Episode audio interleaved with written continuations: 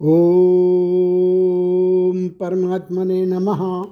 श्री गणेश पुराण, क्रीड़ा खंड, उनतालीसवा अध्याय, भस्मासुर पुत्र, दुरासत द्वारा, भूमंडल तथा देवलोक में विजय प्राप्त करना, भस्मासुर का शिव से वरदान प्राप्त करना, मोहिनी रूप भगवान विष्णु की युक्ति से उसका भस्म होना, दुरासत का अभिमुक्त क्षेत्र काशीपुरी में आना, दुरासत के अत्याचारों का वर्णन।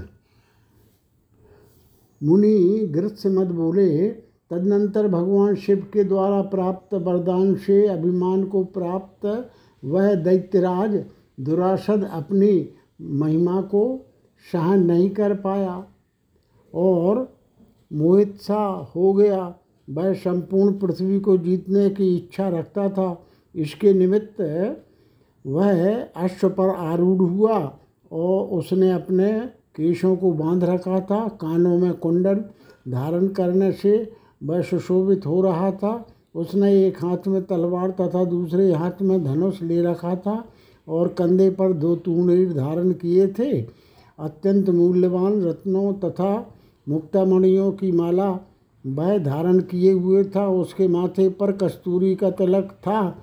वह दिव्य वस्त्रों को पहने हुए था, मनोहर कंचुक ओढ़ रखा था, उसका मुख तांबूल से सुशोभित हो रहा था। उसके साथ उसके दो अमात्य भी थे, जिन्होंने अपनी भुजाओं की शक्ति के बल पर अनेक वीरों पर विजय पाई थी। दैत्य दुरासत के दोनों पार्श्वों में सेना सहित वे दोनों चल रहे थे।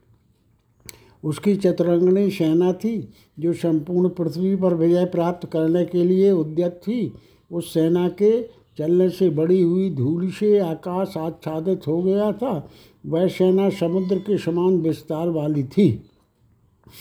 जो जो भी वीर, धन आदि के मैं अपने को बड़ा चढ़ा समझता था, उस पर वह विजय प्राप्त कर लेता था और उससे हज़ारों की मात्रा में रत्न तथा द्रव्य ग्रहण कर लेता था। दैत्य उसे राज्यच्युत करके उसके स्थान पर अपने विश्वास पात्र महाबली लोगों को स्थापित कर देता था। उस बलवान राजा दुरासद ने सभी राजाओं को वश में करके उनके पदों पर अपने लोगों को स्थापित कर दिया था। जो राजा हथियार डालकर और कर प्रदान कर उसकी शरण में आ गए थे, उन्हें उसने किसी पद पर स्थापित कर दिया था। जो अत्यंत डरपोक थे और अपना राज्य छोड़कर भाग चले थे, उन्हें उस दुरासद ने दूतों द्वारा अपने अधीन कर लिया था। इस प्रकार संपूर्ण भूमंडल को जीतकर उस दैत्य दुरासद ने इंद्र को भी जीतने की इच्छा की। तदनंतर अपनी सेना के साथ वह दैत्य इंद्र द्वारा परिपालित नगरी अमरावती पर जा पहुँचा। उस दैत्यराज दुरासद के वरदान के सामर्थ्य को जानकर देवराज इंद्र सभी देवताओं तथा अपने कुटुंब सहित वहाँ से पालन पलायन कर हिमालय की गुफा में छिप गए। उसी समय भगवान विष्णु भी अपने लोक को छोड़कर क्षीर सागर में चले गए। वे भगवान मत्सूदन देवी महालक्ष्मी की गोद में सिर रखकर शयन करने लगे। त्रिशूलधारी भगवान शिव कैलाश शिखर का परित्याग कर काशी में चले गए। उन्हीं भगवान शिव के साथ बुद्धिमान चतुर्मुख ब्रह्मा भी चले गए। जो जो देवता अपना पद छोड़कर जाते थे, वहाँ वहाँ पर वह दैत्यराज दुरासद अपने बलशाली परम मित्र दूत को नियुक्त कर देता था। इस प्रकार वह महाबली दुरासद अपने बल पर समस्त देवताओं को जीत कर कई वर्तकों के देश अश्मकपुर में निवास करने लगा। वह अस्मकपुर लोक में सर्वत्र मुकुंदपुर इस नाम से विख्यात था। उसी मुकुंदपुर में प्राचीन काल में महान बलशाली भस्मासुर नामक दैत्य निवास करता था। भगवान शंकर ने उसे महान आश्चर्यजनक यह वर दे रखा था कि तुम जिसके सिर पर हाथ रखोगे, वह उसी क्षण मृत्यु को प्राप्त हो जाएगा। इस प्रकार के वरदान को प्राप्त किया वह दुष्ट दैत्य भस्मासुर दुर्भावना से प्रेरित होकर उस वरदान की परीक्षा करने के लिए वरदान देने वाले भगवान शिव के ही सिर पर हाथ रखने के लिए गया। तब पार्वती पति भगवान शिव वहाँ से पलायित हो गए।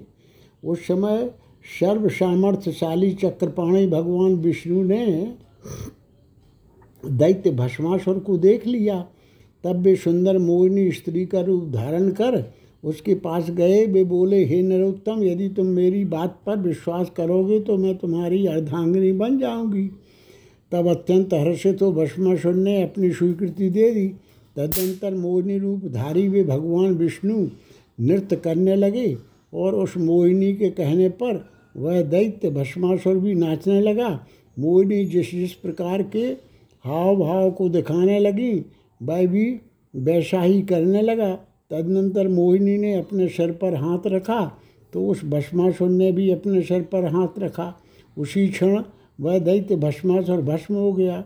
उस दुष्ट चेष्टा वाले, भस्मासुर का अंत करने वाले भगवान विष्णु उस नगर में मुकुंद नाम से स्थित हो गए। उन्हीं मुकुंद के नाम से यह नगर मुकुंदपुर नाम से विख्यात हो गया। वह नगर वहाँ अनुष्ठान करने वाले मनुष्यों के लिए शीघ्र ही परम सिद्धि प्रदान करने वाला हो गया। वे मोहिनी भक्तिपूर्वक की गई उपासना से मनुष्यों की सभी अभिलाषाएँ पूर्ण करती हैं। वहीं पर स्थित होकर भस्मासुर का पुत्र वह दुरासद गर्भपूर्वक तीनों लोगों पर शासन करता था। वह दुरासद अपने मंत्रियों से बड़े ही गर्वपूर्वक बोला, देखो कैसे मैंने अपने पराक्रम के बल पर, असरों के शत्रु देवताओं पर विजय प्राप्त की? इस पर भी मंत्री बोले, आपने अभिमुक्त क्षेत्र पर तो विजय प्राप्त नहीं की। वह भारतवर्ष का दसवां खंड है। उसके समान कहीं कोई क्षेत्र नहीं है जहाँ भगवान शंकर विराजमान रहते हैं और सभी देवों द्वारा वहाँ उनकी सेवा की जाती है। जब तक आप उस काशीपुरी को नहीं जीत लेते, तब तक आपका पौरष व्यर्थ ही है। मंत्रियों का ऐसा वचन सुनकर युद्ध प्रिय वह दुरासद बड़ा ही प्रसन्न हुआ और बोला, मैं शीघ्र ही सैनिकों को लेकर उस काशीपुरी में जाता हूँ। तदनंतर वह श्रेष्ठ विमान पर आरूढ़ होकर क्षण भर में ही काशीपुरी की ओर चल पड़ा। उस दैत्य के काशीपुरी में प्रवेश करते ही उस पुरी में सर्वत्र हाहाकार होने लगा। उस नगरी में जो देवता थे, वे सभी अंतर ध्यान हो गए। भगवान शिव ने अपना भक्त होने के कारण उस पर कोई कोप नहीं किया। कुछ समय तक के लिए मैंने तुम्हें अपना राज्य दे दिया। ऐसा कहकर भगवान शिव सपरिवार केदार क्षेत्र में चले गए और तब हे सुबह क्षेत्र संन्यास का नियम लिए हुए महर्षि जैगी सभ्य को छोड़कर सभी मुनि भी काशी से पलायित हो गए। तदनंतर उस मोहग्रस्त दुरासद ने वहाँ की मूर्तियों को तोड़ डाला। वह मंदबुद्धि वहाँ के मंदिरों को तोड़कर प्रसन्न होता था। यदि कोई किसी देवता का स्मरण ध्यान करता था तो वह उसे प्रताड़ित कर नगर से बाहर कर देता था। न कहीं स्वाहाकार होता था, न वखटकार, अर्थात ऋषियों का पूजन, न कहीं पितरों का तर्पण। पूजन होता था, न कहीं वेद का अध्ययन होता था और न कहीं भी शास्त्राध्ययन ही हो पाता था। ना तो कहीं पुराण आदि की कथा होनी थी, न देवताओं का पूजन होता था, न कोई व्रत नियम हो पाता था और ना तीर्थ आदि की परिक्रमा ही हो पाती थी। उस काशी में दुष्ट बुद्धि दुरासत के राज्य करते समय कर्म कांड के विधि विधानों का लोप हो जाने पर धर्म मार्ग भी विलुप्त हो गया। हे कीर्ते धर्माचरण के विनष्ट हो जाने पर सभी देवता क्षुदा से पीड़ित हो गए। इस प्रकार से गणेश पुराण के क्रीड़ा खंड में दुरासत के उपाख्यान में उनतालीसवां अध्याय पूर्ण हुआ। चालीसवां अध्याय दुरासत दैत्य के वध का निवेदन करने के लिए देवताओं तथा ऋषियों का केदार क्षेत्र में भगवान शिव एवं पार्वती के पास जाना, देवों द्वारा भगवती की स्तुति, भगवती के मुखमंडल से गजानन का प्राकट्य, देवी का उनका वक्रतुंड नाम रखना। गृत से मत बोले, तदनंतर देवगुरु बृहस्पति इंद्र तथा अग्नि आदि सभी देवता एवं ऋषिगण केदार क्षेत्र में गए। और उन्होंने भगवान शिव सहित सर्वज्ञ पद्मयोनि ब्रह्मा जी को संपूर्ण वृत्तांत बताया। देवता तथा ऋषि बोले, हम सभी देवता अपने अपने पदों से च्युत हो गए हैं तथा समस्त मुनिगण भी अपने अपने आचार से वंचित हो गए हैं। दैत्य दुरासद के भय से हम सभी स्नानादि नित्य क्रियाओं को करने में भी असमर्थ हो गए हैं। उस दुरासत को किसने ऐसा वर दे दिया है जिससे कि वह दुष्ट समस्त भुवनों का स्वामी बन गया है। इसका वध किस प्रकार से हो, इस पर आप विचार करें। आप दयालुओं द्वारा ऐसा उपाय किया जाना चाहिए जिससे कि संपूर्ण लोगों को सुख प्राप्त हो सके। गृत्स मत बोले उनका ऐसा वचन सुनकर चतुर्मुख ब्रह्मा जी बोले। ब्रह्मा जी बोले, हे देवताओं और हे ऋषियों उसके वध का उपाय मैं बतलाऊँगा। जब उस दैत्य दुरासद ने बहुत दिनों तक, दारों तप किया, तब पार्वती पति भगवान शंकर ने इसे बहुत से वरों को दिया। हे श्रेष्ठ देवो, तीनों लोकों में ऐसा कोई देवता नहीं है जो इसका वध कर सके। कदाचित वे देवादि देव जो सत्वादि तीनों गुणों में क्षोभ उत्पन्न करने वाले हैं। मैं ब्रह्मा, शिव और विष्णु ये त्रिदेव जिनकी आज्ञा से उत्पन्न हुए हैं, समस्त विश्व में व्याप्त हैं मायावी हैं, जगत की रचना करने वाले तथा उसका संहार करने वाले हैं। गुणातीत तीनों गुणों के स्वामी हैं, पर से भी परतर हैं और कल्याण करने वाले हैं। वे प्रभु, यदि भगवती पार्वती के उदर से अवतार ग्रहण करें, तभी इस दुरासत का वध हो सकता है, अन्य किसी भी उपाय से नहीं। अतः आप सभी जगत की चिंता करने वाले, उन प्रभु की स्तुति करें, उससे पहले आप सभी शंकर प्रिया उन भगवती पार्वती को प्रसन्न करें। उनके तेज से उत्पन्न बालक दैत्य दुरासत का वध करने में समर्थ हो सकेगा। इस प्रकार का वरदान ही उन भगवान शंकर ने दुरासत को दिया है। गृत्स मत बोले ब्रह्मा जी के मुख से इस प्रकार की बात सुनकर वे देवता अत्यंत हर्षित हो गए। तदनंतर वे भक्त वत्सल शिवप्रिया उन भवानी देवी पार्वती की इस प्रकार स्तुति करने लगे। देवता तथा ऋषिगण बोले, हे देवी, आप जगत की एकमात्र कारण रूपा हैं। पर से भी पर हैं, विश्व की विचित्र शक्ति है, अचिंत स्वरूप वाली हैं, संपूर्ण देवताओं के द्वारा अब सब प्रकार से वंदनीय हैं। त्रिगुणमयी और तीनों गुणों की स्वामिनी हैं, आपको हम नमस्कार करते हैं। आप संपूर्ण पृथ्वी को धारण करने वाली हैं, पृथ्वी रूपाएँ, संपूर्ण चराचर जगत की आधार रूपाएँ, तीनों लोकों की सार रूपाएँ, सत्वादि तीनों गुणों की आदि कारण रूपाएँ, वेदत्रयी रूपी विग्रह वाली हैं तथा देव रूपा हैं, आपको हम नमस्कार करते हैं।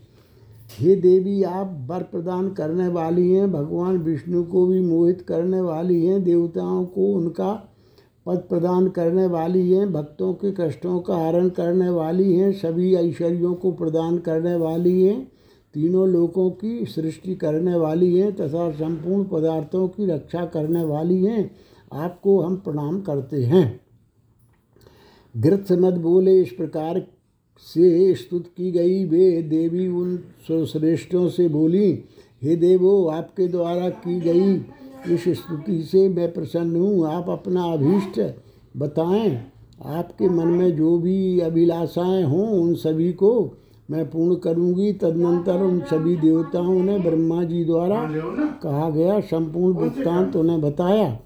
तब वे देवी उनसे बोली, आप गणनाए गणेश जी की आराधना करें। वे शुभाशुभ के कर्ता, सब प्रकार की सिद्धि प्रदान करने वाले, सब प्रकार की सामर्थ्य से संपन्न सभी प्रकार के अर्थों तथा कामों को अपने अधिकार में किए हुए हैं और संपूर्ण जगत के पिता हैं, तब उन सभी ने भक्ति भाव पूर्वक भगवान विनायक की इस प्रकार स्तुति की।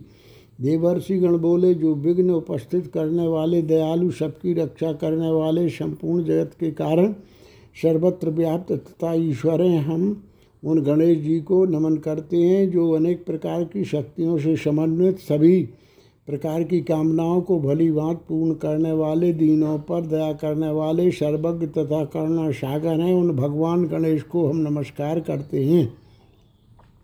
जो अपनी इच्छा के अनुसार विविध शरीर धारण करते हैं, निरंतर नाना प्रकार के अवतार धारण करते रहते हैं, तीनों गुणों से परे हैं, सत्वाद गुणों को शुद्ध करने वाले हैं।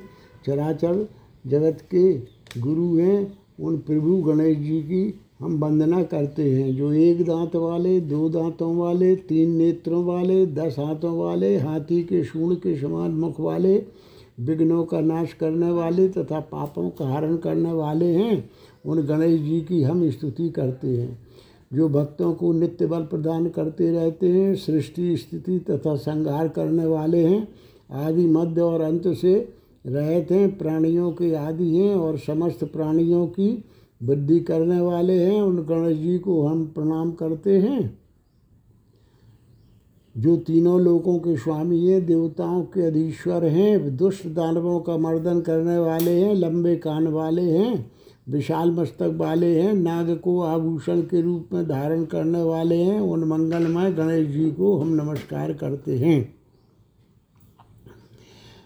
मुनि गिरथ मत बोले उस प्रकार उन सर्वार्थ सिद्धि प्रदायक भगवान गणेश जी की स्तुति करने के पश्चात उन देवताओं को यह आकाशवाणी सुनाई पड़ी, आप लोग कोई भी मानसिक संताप न करें, महाबली, भयंकर, दैत्य, दुरासत को मैं मार डालूँगा। इस प्रकार की आकाशवाणी सुनकर वे देवता पुनः भगवान शंकर जी के पास आए। और उन्हें ध्यान में निमग्न देख कर वे देवी पार्वती को प्रणाम करने के अनंतर उनसे बोले, देवता बोले, हे शुए हम नहीं जानते कि यह आकाशवाणी किसके द्वारा हुई है? हे अखिलेश्वरी, भगवान शिव ध्यान निष्ठ हैं, अतः अब हम क्या करें? देवी बोली, हे देवो दुरासद नामक जो दैत्य है, अब वह निश्चय ही मृत्यु को प्राप्त होगा। मुनि गिरसमत बोले तदंतर क्रोध से संतप्त देवी। पार्वती जो चार बार निश्वास ले रही थी, उनके मुख नाशापुटों तथा नेत्रों से एक उत्तम तेज प्रकट हुआ। अग्नि की ज्वालाओं से समन्वित वह तेज मानव ब्रह्मांड को जला डालने के लिए उद्यत था उसे देखकर सभी देवताओं की दृष्टि चकाचौंध हो उठी। तदनंतर उन्होंने अपने ज्ञान चक्षुओं से उस तेज के मध्य में भगवान विनायक की विशाल मूर्ति को देखा, जो दस हाथों वाली थी, अंधकार को दूर करने वाली थी, रत्नों के मुकुट को धारण की हुई और करोड़ों सूर्यों के समान कांति वाली थी। गणेश जी की वह मूर्ति विद्युत के समान प्रभा के संपन्न, प्रभा से संपन्न थी। उस उत्तम रत्नों के कुंडल धारण किए हुए थी और सुंदर दांतों वाली थी। उसने दिव्य परिधान धारण कर रखा था। सिंदूर का विलेपन किया हुआ था और दस भुजाओं में दस आयुध धारण कर रखे थे। उस मूर्ति के मस्तक पर कस्तूरी का तिलक सुशोभित हो रहा था। उसने वक्षस्थल पर मोतियों की माला धारण कर रखी थी। प्रलयकालीन अग्नि के समान उसका तेज संपूर्ण विश्व में व्याप्त हो रहा था। उस विनायक मूर्ति ने नाग का एक गोपवीर धारण कर रखा था, उसे सर्वेश्वर जानकर तब उन देवताओं ने उन्हें प्रणाम किया और वे उस उन्हें आनंद घन परमेश्वर विनायक की प्रार्थना करने लगे। देवता बोले, हे प्रभु, योग साधना द्वारा प्राप्त होने वाले आपका हमने दर्शन प्राप्त किया है। आप अतर्क, अव्यय, स्वराट, निरामय, निराभास, निर्विकल्प, अजर और अमर हैं। आप सर्वस्वरूप सबके ईश्वर, स्वयं प्रकाश, जगन्मय, अव्यक्त जगत के आधार पर ब्रह्म स्वरूप और समस्त पदार्थों के दृष्टा हैं। आप पुराण पुरुषोत्तम, ज्ञान की मूर्ति और वाणी आदि से अगोचर हैं, ऐसे आप विनायक का दर्शन कर हम धन हो गए, कृतार्थ हो गए। ऐसा कहते हुए वे देवता आनंदित हो नृत्य करने लगे। मुनि बोले, जिस प्रकार से देवताओं ने उस तेज स्वरूप विनायक की महिमा का वर्णन किया, उसी प्रकार से जगन माता पार्वती भी उन गजानन की महिमा वर्णित वर्णित की। देवी बोली, जिन निर्गुण, निराकार, अव्यक्त, सर्वत्र गमन करने वाले ध्यान से जानने योग चिदाभास, सर्वत्र व्याप्त पर जगत के कारणभूत एवं सच्चिदानंद विग्रह स्वरूप परमात्मा के विषय में आज तक मैंने जो भी चिंतन किया, वह सवाज मैंने इस साकार विनायक रूप में स्पष्ट रूप से देखा है। वे ही परमात्मा अनेक दैत्यों का वध करने के लिए, संपूर्ण जगत का उपकार करने के लिए और अखिल चराचर विश्व की रक्षा करने के लिए मेरे घर में अवतीर्ण हुए हैं। मुनि ने मुनि बोले, तदनंतर देवी पार्वती ने भक्ति भाव पूर्वक उनकी पूजा की और उन्हें अपना वाहन सिंह प्रदान किया। माता पार्वती ने उनका वक्रतुंड, यह नाम, रखा, जो मनुष्यों को सब प्रकार के अर्थों को प्रदान करने वाला है। उन्होंने उनसे दैत्य दुरासत के वध के लिए देवताओं को शत्रुओं से रहित बनाकर उन्हें अपने अपने पद की प्राप्ति के लिए प्रार्थना की। इस प्रकार श्री गणेश पुराण के क्रीड़ा खंड में विनायक के आविर्भाव का वर्णन नामक चालीसवां अध्याय पूर्ण हुआ। इकतालीसवां अध्याय। विनायक देव और दैत्य दुरासत का युद्ध, भयभीत दैत्य दुरासत का युद्ध क्षेत्र से वापस लौटना। ब्रह्मा जी बोले, इस प्रकार देवी पार्वती तथा देवताओं के द्वारा भगवान विनायक की स्तुति प्रशंसा की जाने के अनंतर गणेश जी बड़े ही प्रेम पूर्वक देवी पार्वती को प्रणाम करके प्रसन्न होकर उनसे बोले, गणेश जी बोले, मैं देवताओं तथा सभी लोगों के प्राणियों का श्रेष्ठ रीति से पालन करने के लिए, दैत्य दुरासत का वध करने के लिए, पृथ्वी के भार का हरण करने के लिए तथा हे माता, हे सर्वज्ञ, आपकी सेवा करने के लिए और वैदिक धर्म कर्म की स्थापना करने के लिए अवतीर्ण हुआ हूँ। मैं जो कहता हूँ, वही करूँगा भी। ब्रह्मा जी बोले, विघ्नेश्वर विनायक के द्वारा ऐसा कहे जाने पर सभी देवता पुनः प्रणाम करके और स्तुति करके उन जगत के कारण के भी परम कारण स्वरूप गणेश जी से कहने लगे, जो व्यक्ति भूमि के रजकणों की गिनती कर सके, आकाश स्थित नक्षत्रों एवं तारागणों की गणना कर सके और जो सागर के जल को माप सके वही आपके गुणों को जान सकता है। हे विभो, आज देवताओं के नेत्रों का होना धन्य हो गया, जो कि उनके द्वारा आपके युगल चरणों का दर्शन हुआ है। आज हमारा दुख समाप्त हो गया और हमने अपना अपना पद भी प्राप्त कर लिया। हे अखिलेश्वर, इस दुरासत का वध करें और पृथ्वी के भार का हरण करें। देवताओं का इस प्रकार का वचन सुनकर वे विनायक हंसने लगे।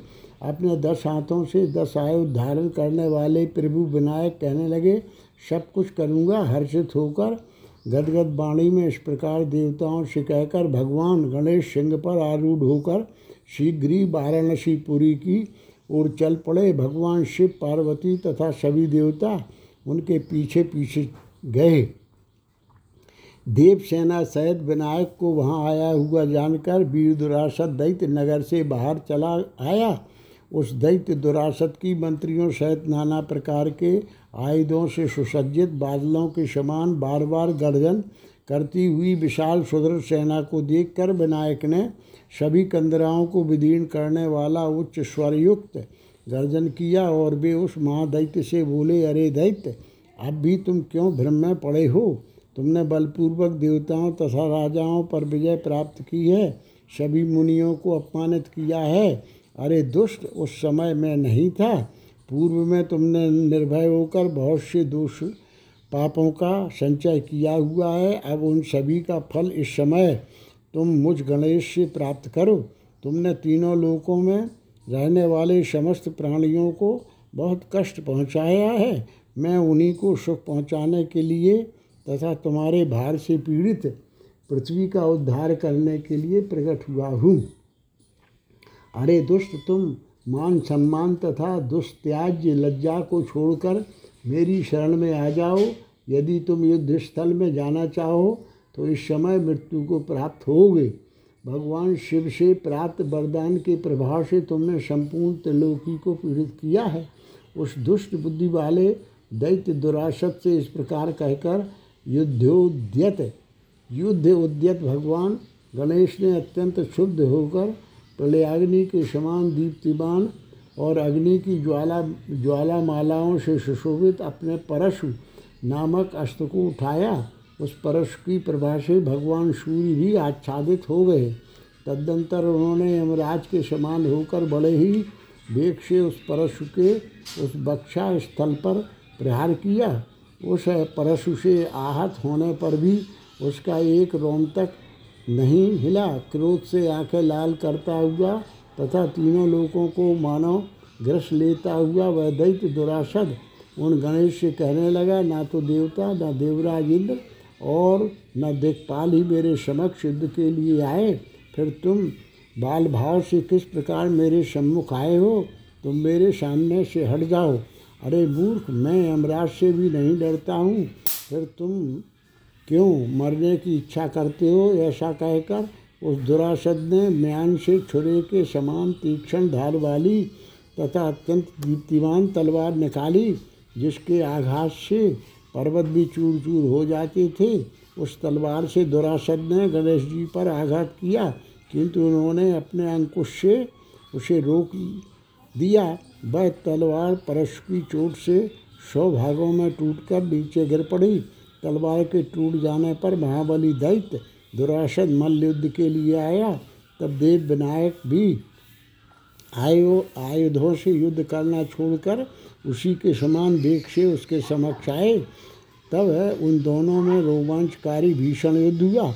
बाहुओं से, कोहनियों से तथा मुट्ठियों से वे एक दूसरे पर आघात करने लगे। साथ ही पैरों से जानुओं से, जंघाओं से तथा पीठ से एक दूसरे को चोट पहुँचाने लगे। भी दोनों बार बार महान गर्जना करते हुए उछल उछल कर बारी बारी से एक दूसरे के शरीर पर गिर रहे थे और एड़ियों के प्रहार से तथा कोहनियों के आघात से एक दूसरे पर वार कर रहे थे। वे दोनों अपनी जांघों, घुटनों तथा कंधों से परस्पर आघात कर रहे थे। युद्ध करते हुए वे धरती पर लुढ़क रहे थे और बहुत अधिक धूल दूसरित हो गए थे। जब वे दोनों एक दूसरे पर विजय प्राप्त कर लेते थे तो बहुत अच्छा बहुत अच्छा इस प्रकार से चिल्ला उठते थे। इस प्रकार बहुत दिनों तक होने वाले उनके युद्ध को देखकर देवता अत्यंत विस्मित हो उठे। वे इस दैत्य दुरासत के सामर्थ्य को देखकर मन में बहुत लज्जित हो रहे थे। तदनंतर देव विनायक ने उसके ललाट पर अपनी मुट्ठी से प्रबल आघात किया। इस प्रहार से वह भूमि पर गिर पड़ा और उसका मुख फूट गया। दो मुहूर्त तक वह उसी प्रकार अचल होकर भूमि पर गिरा रहा, जैसे कि वज्र के प्रहार से पर्वत गिरकर अचल पड़ा रहता है। दीर्घकालीन मूर्छा को छोड़कर किसी प्रकार वह उठ तो उठ तो खड़ा हुआ, किंतु अपने को वह असमर्थ मानने लगा। वह बहुत व्याकुल हो चुका था। तदनंतर सायंकाल होने पर वह दैत्य दुरासद अपनी सेना के बीच चला आया और वे विनायक भी युद्ध भूमि से हर्षपूर्वक अपने स्थान को लौट गए। जो व्यक्ति युद्धकाल उपस्थित होने पर विनायक देव और दुरासत के बीच हुए युद्ध के इस वृत्तांत का श्रवण करता है, वह निश्चित ही विजय प्राप्त कर लेता है, जिस प्रकार की विनायक ने विजय प्राप्त की। इस प्रकार श्री गणेश पुराण के क्रियाखंड में द्वंद्व युद्ध का वर्णन नामक इकतालीसवां अध्याय पूर्ण हुआ।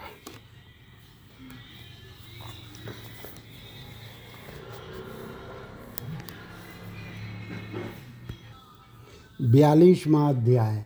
दैत्य दुरासत द्वारा पुनः विनायक से युद्ध, विनायक द्वारा अपने तेज से छप्पन विनायकों की को प्रवाह करना।